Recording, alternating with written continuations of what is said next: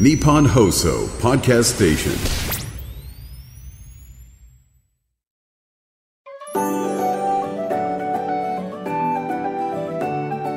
竹内義恵のティータイムズ。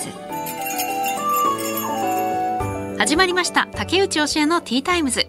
毎回大手企業からベンチャー企業まで経営者の方、企業を代表する方をゲストにお招きして、仕事へのこだわり、時代を生き抜くヒントなどお話を伺います。パーソナリティは私、竹内義恵が務めさせていただきます。今すごい気になっていることがあって、先日なんか重たい家具を持って、ちょっとそれを連絡ゴミとして処分しようということで、玄関までね、うんしょって一人で持ってったんですけど、その時に足にそれをガッて落としてしまってでもめちゃくちゃ痛くて、もう思わず大声出たんですけど、でそこからなんか青あざができてて、未だにできてて、で若干歩くのにこう足をかばわないといけないっていうでもなんか意外と私あれなんですよ、皆さんほどじゃないと思うんですけど、でも忙しく日々を送っていてなんかね、結構慌ただしくて、何やってんのかなっていうと、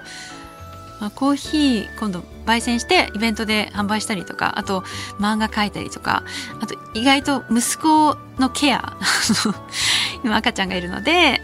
赤ちゃんのケアももちろんなんですけれども、その息子との時間も作るっていうので、なるべく早めに保育園に迎えに行ったりとかで、なんかすごい日々追われてて自分の睡眠をこう削ってなんか生活して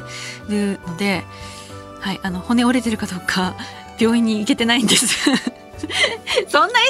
しいことあるっていうね、ちょっと行けよって感じなので、本当に来週はちょっと絶対に行こうと思ってるんですけど、気になるんでね、はい、ちょっと本当に折れてないことをとりあえず祈ります。はい。いろいろと今後にも影響しないように。っていう状態です。今、私の足。前も小指骨折しちゃったんですけどね、おもちゃの角にぶつけて、今度はそんなレベルじゃなく、重たいなんか机を足の上にガッて落として、親指の付け根あたりが今青あざができてるので、うぎゃってうぎゃって声が出てきて、で赤ちゃん、娘がね寝てたんですけど、ちょっと娘も起きて何が起きたんだっていう感じで、赤ちゃんもびっくり、もろ反射みたいなはい、怖いです皆さんもね、重いものを運ぶときは気をつけてください。本当にああいうのって必ず落としますからね、本当に落とさないようにしてても落としますから、気をつけましょう。はい、さあということで、今回のゲストお一人目が株式会社プロナル代表取締役の白石海さんです。生徒や保護者、先生のためのキャリア教材を扱っている会社です。そしてお二人目が新宿内科糖尿病生活習慣病クリニック院長の松谷大輔さんです。糖尿病などを中心に診療されているお医者さんですね。この後たっぷりお話を伺います。最後までどうぞよろしくお願いします。竹内義恵のティータイムス。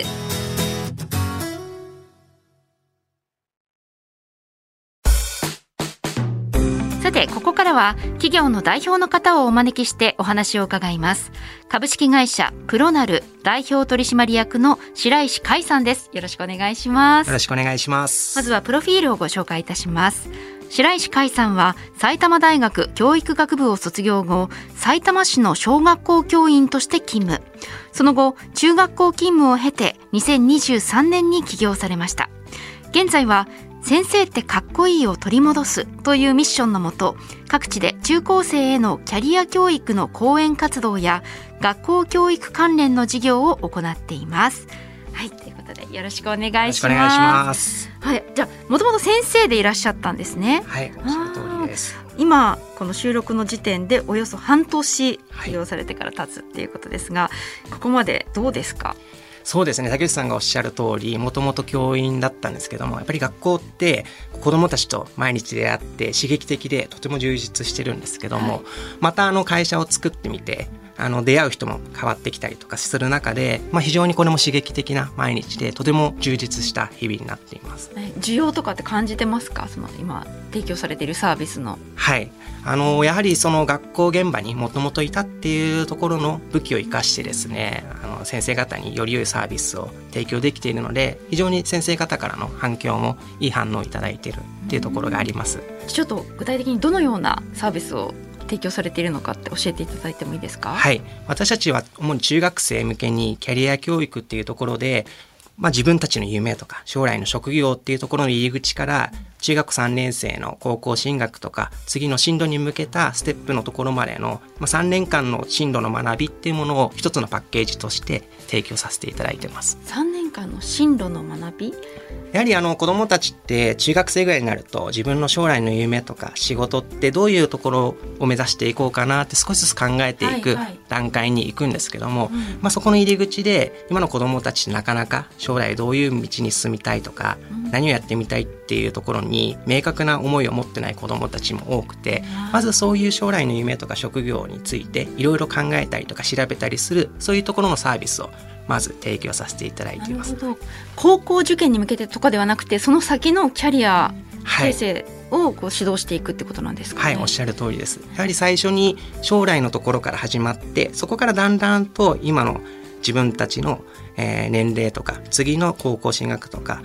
次のステップにだんだん落とし込んでいくっていうところで、私のビジョンとしては、将来の夢とか目標があるから、次じゃあこういう道に進みたいな、高校行ってみたいな、大学行ってみたいな、こういう職業についてみたいなってところが出てくるのかなっていうところで、先に将来の夢とか職業について考えていくっていう学びをさせていただいてます。ちなみになんでこのような起業をされることになったんですか？はい、やはり今学校現場の課題感とか、学校の先生って大変だよねっていう、そういう、ブラックなイメージとかマイナスなイメージが世間的にも非常に大きくなってきていて、私たちの仲間もたくさんそういう大変さから仕事をフェードアウトして辞めてしまう先生方もいる中で、なかなかその現場が回りきらない現実も出てきているっていうのが今の学校現場の現状です。なので私自身がその学校現場の中にいたからこそ、もう直接ダイレクトに課題感とかが分かってるからこそ、外に出てその課題感に対しての解決策を提案できたらなというところで、外に出て今やっているってところになります。やっぱり教員の方々の実態っていうのはかなり過酷なものがあるんですか？そうですね、だんだん改善はされてきてるんですけども、やはりその学校現場固有の大変さとかはずっと前からずっと続いてるってところはありますね。白井さんご自身が辞められたっていうのもそういう理由が大きいんでしょうか？私は全く違くて、私は学校の先生がもうめちゃくちゃ楽しくて、転職ぐらいに思ってるんですね。子どもたちとの関わりの中でこんだけやりがいがあって、楽しい毎日が送れる職業っていうのも学校固有の、やりがいだったりするかなと思っています。直接会えますもんね。ただ一方でそういうふうに捉えきれない先生方もたくさんいて、毎日の多忙感だったりとか、そういうところが若い先生とかも含めてたくさんいる中で、やっぱり学校の先生の魅力、教員って素晴らしいんだ、楽しいんだっていう、まず先生方が輝かないと、その目の前にいる子どもたちも楽しくまた輝く毎日って送れないのかなって思うところも私自身を感じていて、そういう先生方がたくさん増えるといいなって、それが結果的に子どもたちが毎日楽しく輝く生活につながっていくんじゃないかなっていうところで、私自身も教員はめちゃくちゃ楽しくて、この職業をもっと広めたいなっていうところで逆にやめるっていう、先生たちのためになるものっていうのでどんなことを提供されてるんですか？ありがとうございます。現在私たちがやってるこのキャリア教育もその一環なんですけども、先生方が自分の例えば国語とか数学とか専門教科であれば一生懸命準備もして準備したものをですね、こなしていくんですけども、なかなかこういうキャリア教育ってやらなくちゃいけないものであるんですけども、かといってここに時間を割ける余裕もなかなかなかったりするんですね。なので私たちがこの教材を取り入れさせていただくことによって、その授業準備だったりとか、あとこの後、私たちが提案させていただくこれに付随した資料とかも先生方の業務改善に非常につながっておりまして、それが先生方にも共感をいただいているポイントになってます。確かに教科書には載っていないような教科書とはまた別のものですよね。今目の前にその教材を置いていただいてるんですけど、これがプラナルさんが提供している教材ってことですかね。これキャリアラボって書いてあって、なんかこうファイルになってるんですね。ファイルの中にいろんなことが書いてあって、まあ、何々さんってどんな人っていうので、あ、その人の強みとか特性が書いてあるシートがありますけど、はい、どういうものなんですかこのテキストは。はい、これまでのキャリア教育というと、自分の行きたい高校とか自分の次の進路にダイレクトにまず直結した資料とかが出てくるのが一般的だったんですけども、私たちのまずスタートの入り口として、自分ってどういう人間なんだろうって、それは自分の強みとか課題もどの人も抱えてると思っていて、でそれをまず自分知るっていう作業から自分の人生設計って始まっていくよねっていうのがまず根源にあります。その中で子どもたちがじゃあいきなり自分ってどういう人間なんだろうって書くのは難しいので、こちら側が子どもたちのアンケートをもとに16種類の性格に分析させていただいて、それをキャラクターに置き換えながら、子どもたち40人いたらいろんな人たちが、性格の持ってる人たちがいるよねっていうところで、自分を知ったりまた相手を知ったりっていうところから私たちのサービスっていうのはスタートしていきます。これはどうやって作ったんですか。このオリジナルですよね、このキャラクターとか。はい、このキャラクター自体は私たちが独自で、こういうキャラクターがいたら子どもたち喜ぶよねっていうところが根源にあって、中学生ぐらいでもシールをあげると子どもたちって中学生でもとても喜ぶんです。こういうキャラクターで子どもたちがまず興味関心を引く。でもただ単のキャラクターじゃなくて、そこには一個一個性格の特性が付随してあって、で私はどういうキャラクター、あなたはどういうキャラクターで、全然キャラクター違うねっていうところから会話が成立していくっていうところが一つあって、でこのキャラクターは私たちもこだわって作りました。ね、キャラクター16種類って、例えばどんなものが他にあるんですか。はい、分子型、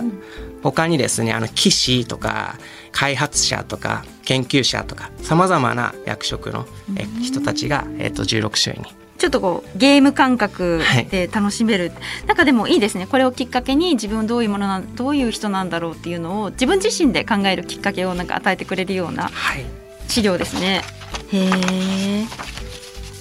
え。じゃあこうやって分析して、これはどのくらいの期間をかけてイメージ進めていくんですか。はい、大体3時間から5時間ぐらいのパッケージに1学年分はなっていて、それが3年間積み重なっていくっていうものになっています。じゃあ授業としてはもう1回で終わりですかね。そんなにこう毎週何かあるっていうわけじゃなくて。はい、1年間の中のポイントでここのキャリア教育を学ぶ時間っていうところで入れていただいて。ああ、いいですね。現場からなんか反応反響はあります。どんなものが、皆さん非常に好評いただいてるんですけども、具体的にはやっぱり現場で本当に使いたかったっていうふうにお声をいただいていて、でその裏返しは何かって言ったら、やっぱ私自身が教員としてこういうものあったらよかったなとか、こういうところ手が足りなかったなっていうところの私自身の経験プラスですね、今現在先生をやられている先生方にたくさん会いに行ってですね、この教材をもっと良くするためにはどうしたらいいですかっていう現場のお声をいただいて、ここの教材が出来上がってるので、先生方にとってはこれならすぐ使えるねっていうような教材になっているかなと思います。先生たちの意見も取り込んでこれが出来上がってるんですね。はい、へえ。高校時代の仲間と経営されてるんですね。はい、何人ぐらいでこのお仕事をされてるんですか。今現在副代表の田畑というものと2人でやっております。あ、2人で、はい。どうですか。なんか昔からの仲間と一緒に仕事するとなかなか難しいところも出てくるみたいなことをね、聞いたりしますけど。本当に竹内さんがおっしゃる通りで、私たちの知り合いの経営者の方とか、また出会った方たちの先輩方にですね、ほぼ9割以上の方に友達同士の経営は絶対にやめた方がいいというふうに言っていただいて、アドバイスをこれまでももらってきました。でも私たち自身としては、友達っていう定義がですね、もう少しこう深掘っていくと、皆さんが思っているような友達とまたちょっと違うのかなと思っています。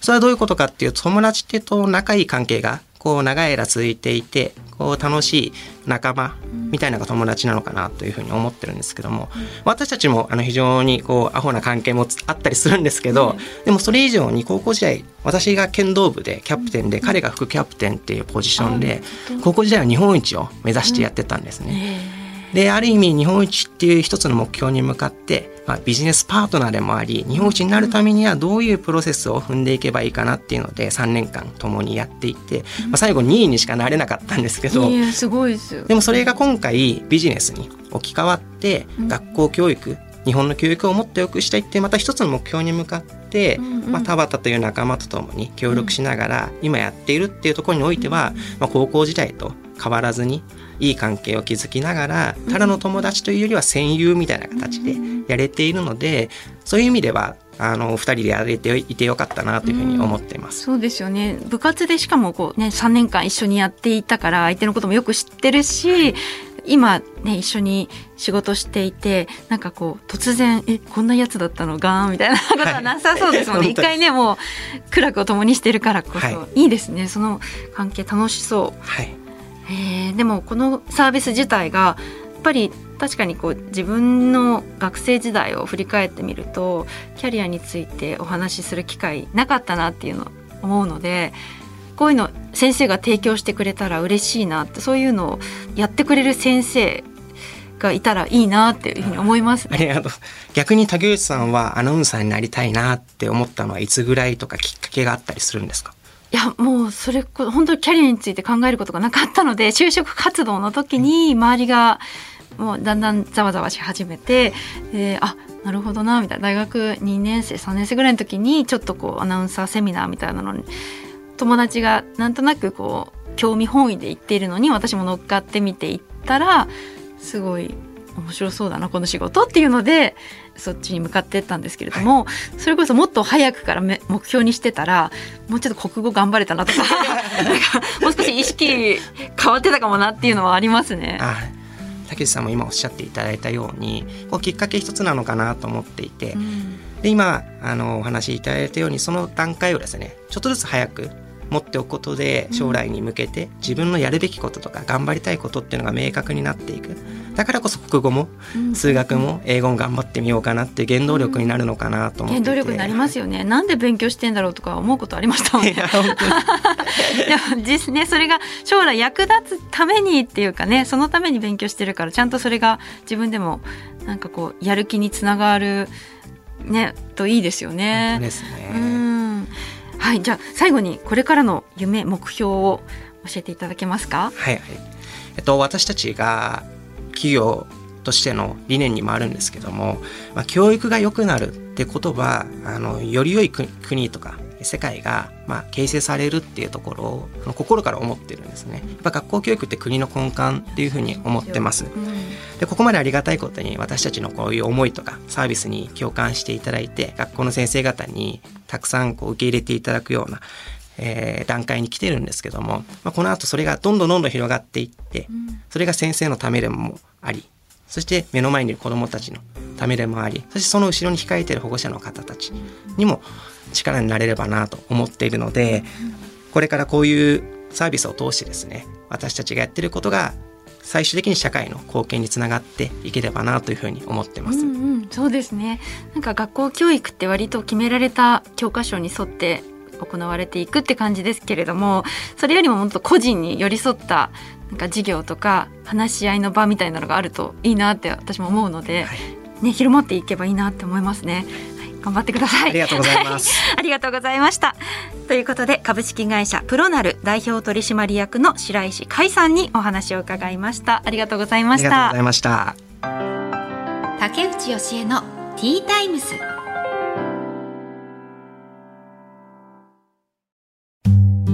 さて本日2人目のお客様は新宿内科糖尿病生活習慣病クリニック院長の松谷大輔さんです。よろしくお願いします。よろしくお願いします。まずはプロフィールをご紹介します。松谷大輔さんは北海道札幌市出身、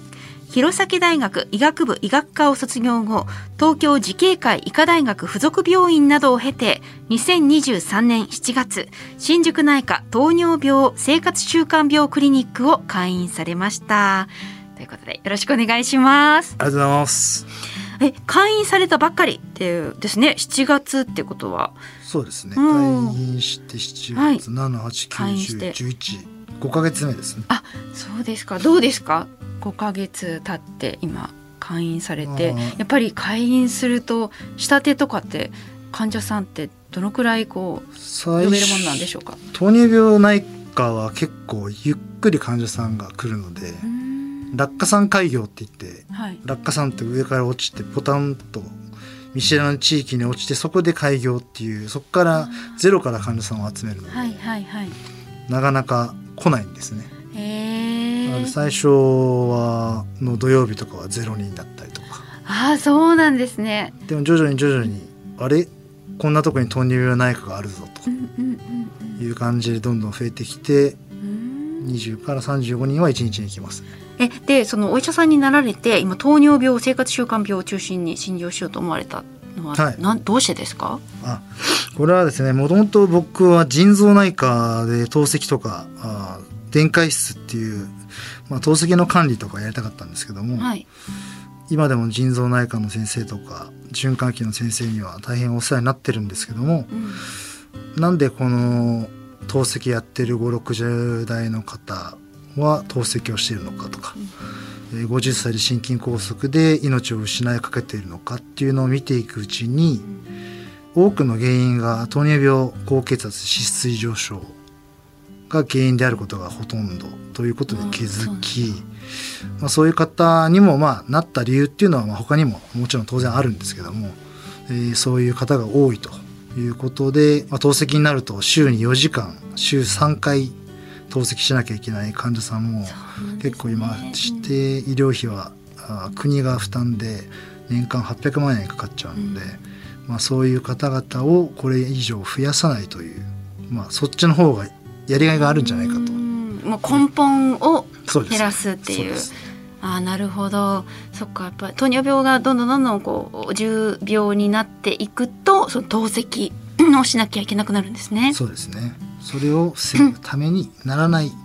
それを一時予防っていうんですけども、はい、心筋梗塞とか透析とか 脳梗塞になっちゃった人をもう一回起こさないようにするのを二次予防っていうんですけども、僕は一時予防の道を選ぶ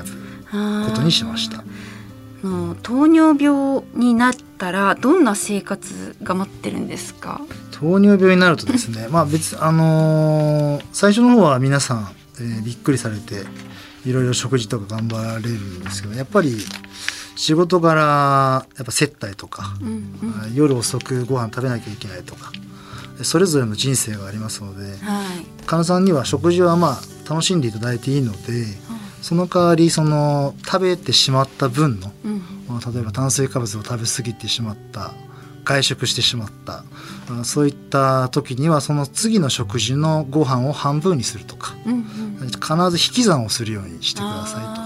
とお伝えしてますね。そうですよね。特に新宿にあるってことは、働いてる人が患者さんであることが結構多いかなと思うんですけど、そうするとどうしても行かなきゃいけない食事会とかありますよね。じゃあそれ引き算すればい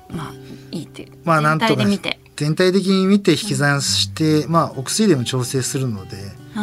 そういう忙しい時期を、お薬飲みながら乗り切っていって、で落ち着いた段階で、ちゃんとした食事にはしてくださいねとは伝えてますけど、結構その食事とかで買うときに、例えばコンビニでなんか買うときに、どこを糖尿病の患者さん見るんですか。糖質とかね、塩分とかいろいろあると思うんですけど、多分糖尿病の患者さんはですね、裏のあれを見てないですね。難しすぎて見てない、炭水化物を見た方がいいんですけども。炭水化物じゃない方がいいってことですか。炭水化物が、血糖を直接上げてしまうので、炭水化物ゼロ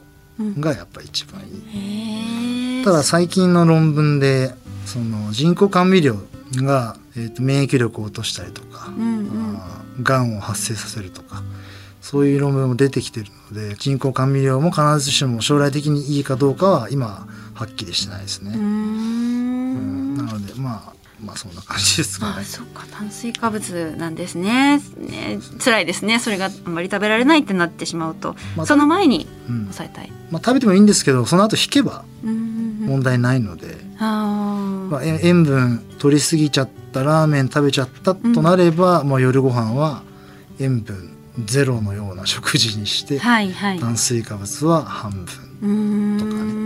かね、そういうふうに調整すると。運動とかって効果ありますか？運動効果ありますね。減量するためには一番いいのはボクシング選手とか、うん、ボディービルダーの選手とかは、うん、朝起きてご飯食べる前に1時間ぐらい歩くんですね、はいはい、っていうのは寝てる間に糖質を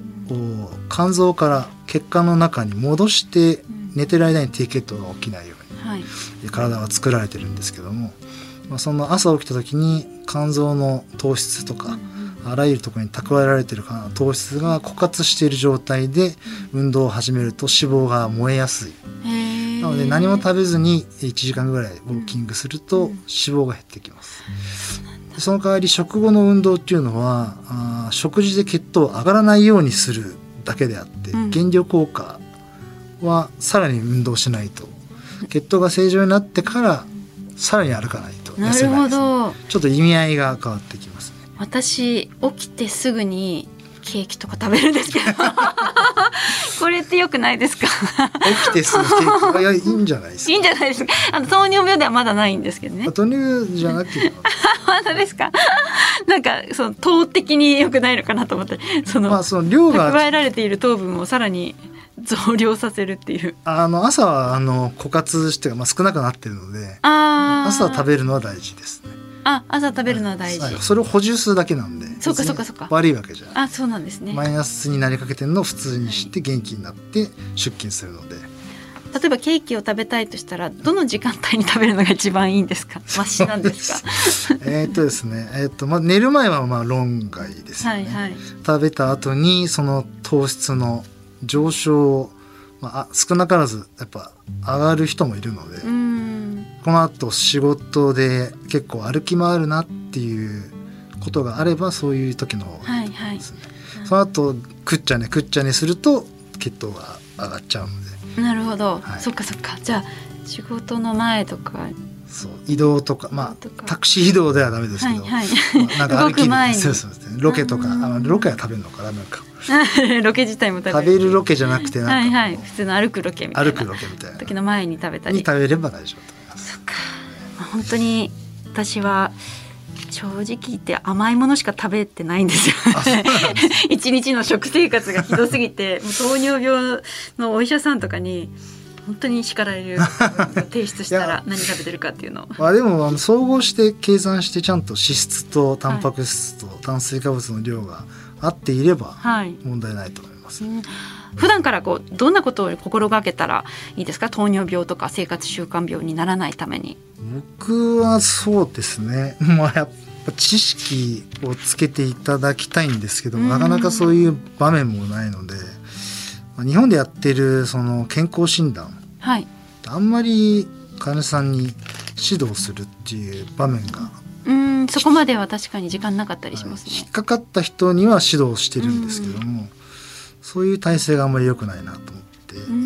なるほど。だからこれから糖尿病にならないためにはっていう講義を一つ設ければいいのかなとは思うんですけど、ね、全く知識、血糖が500で25歳の方とか来るんですけど、正常は100なんですけど、はいはいはい、全く知識なくて500で元気でこれって糖尿病ですかって言われるんですけど、126以上が糖尿病なのでだいぶ糖尿病ですね。だいぶ糖尿病なんですけど本人はって感じなんですけど、それって大丈夫ですか？元に戻せるんですか？戻せます。若い方は結構膵臓結構元気なことが多いので、糖尿病になってもすぐデータは良くなります、そうなんですね、はい、じゃあとにかく早めにそれ、ね、病院に行って気づいた方がいいですね。そうですそれこそ膵臓、脂肪と膵臓っていうのは喧嘩するので、はい、ずっと脂肪と喧嘩してると膵臓がオーバーヒートしちゃうんですね。車に例えると壁に車をくっつけてアクセル踏んだらずっとブワーって前に進まないで、はいはい、でエンジンがオーバーフローする。でそれが膵臓の機能をどんどん落としていくっていう意味なんで、煙が出始めてようやく病院に来ると。煙出始めたら血糖値が上がり始める。はいはいはいはい。そその時にそれがずっと続いてエンジンが完全に壊れちゃったらインスにやんなきゃいけない、そうなる前にね早くなんとかしなきゃいけないって感じですね。企業理念っていうのは終わりなんですか？企業理念はですね、基本的には患者さんに分かりやすく説明して不自由な状態で延命することではなくてですね、元気に認知症とかではなくて、足腰がしっかりした元気な健康寿命を長くすることが最も重要と考えてますね。それをお母様に伝えることを最初にしてますね。そうですね、間違いないですね、健康寿命ね。そうなんですよ、60歳で認知症とか麻痺になっちゃって心臓だけ元気な方って結構いっぱいいて、いっぱい見てきてるんですけど、そういう人生じゃなくて今から治療すれば90歳の元気なおじいちゃんおばあちゃんになれますよ、どっちの道行きますかっていうと、大体治療してくれます。そうね、はい、最後にこれからの夢目標を教えてください。そうですね、これから、患者さんは増えるとは思ってるんですけども、今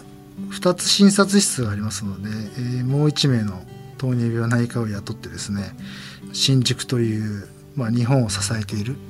ビジネス街の生活習慣病糖尿病を守っていきたい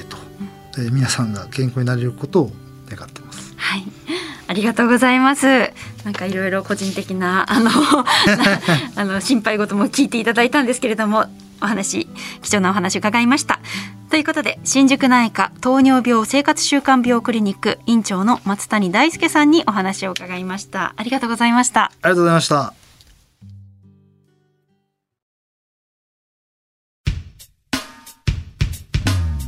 竹内芳恵のティータイムズ、そろそろお別れの時間となりました。今回はお二方とも最近事業を始められたばかりということでしたね。で、お一人目が株式会社プロナル代表取締役の白石海さんでした。中学生向けのキャリア育成サービスを提供されていましたが、進路指導ってすごく学校教育の大事な部分ですけれども、意外と抜けちゃってますよね。確かに、なんかそれよりもいろんな理科社会とかそういう教科書に沿った勉強で終始しちゃってる感じが私の時はしてて、こうやって実際自分が何になりたいのかっていうところをみんなで考えたり、自分自身で考えたりする機会があるっていうのはすごく、いいなと思いましたし、需要もかなりあるんじゃないかなって感じました。白石さんもね、高校時代の友人と組んでいて、でその時は剣道でね全国1位になるのが夢だったけれども、今はそのまた目標を変えてこういうサービスを全国の学校に提供していけるようになったらいいっていうね、新たな目標を2人で胸に進んでるっていうので、青春が続いている感じがしていいなって思いましたね。はい、そしてお二人目が新宿内科糖尿病生活習慣病クリニック院長の松谷大輔さんでした。雰囲気がすごいラフというか、いろいろ何でも聞きやすい感じでいろいろ聞いちゃったんですけれども、やっぱ糖尿病にならないためにはあれも食べちゃいけないこれも食べちゃいけないっていう感じなのかなと思ったら、先生がおっしゃるのは食べてもいいって、ただその代わり引き算して次の日は抑えるとかね、そういうふうにしていけばいいんだっていうふうにおっしゃっていただいて、それはちょっとほっとしましたよね。私も本当に食べ物に関しては好き勝手したいっていう気持ちが強すぎて、正しい食生活を送りたくないっていうか、私が食べたいものを食べたいんだみたいなところがあるので、そこであれを食べちゃダメこれ食べちゃダメって言われるともういいやって思っちゃうんです。でそうじゃなくて、食べてもいいけどじゃあ次の日抑えようねとか、そういうふうに言っていただけると、ちょっと頑張ろうかなって気持ちになりますよね。まずはならないようにいろんな知識を身につけることが大事だっていうふうにおっしゃってました。本当そうですよね。そういう知識を得る機会がたくさんあるといいですよね、生活の中で。はい、さあそしてあなたからのメッセージを大募集しています。アルファベット小文字で teatimes@1242.com teatimes@1242.com、 私竹内芳恵に聞いてみたいこと、聞いてほしいこと、素朴な質問とかいろいろメッセージをお待ちしています。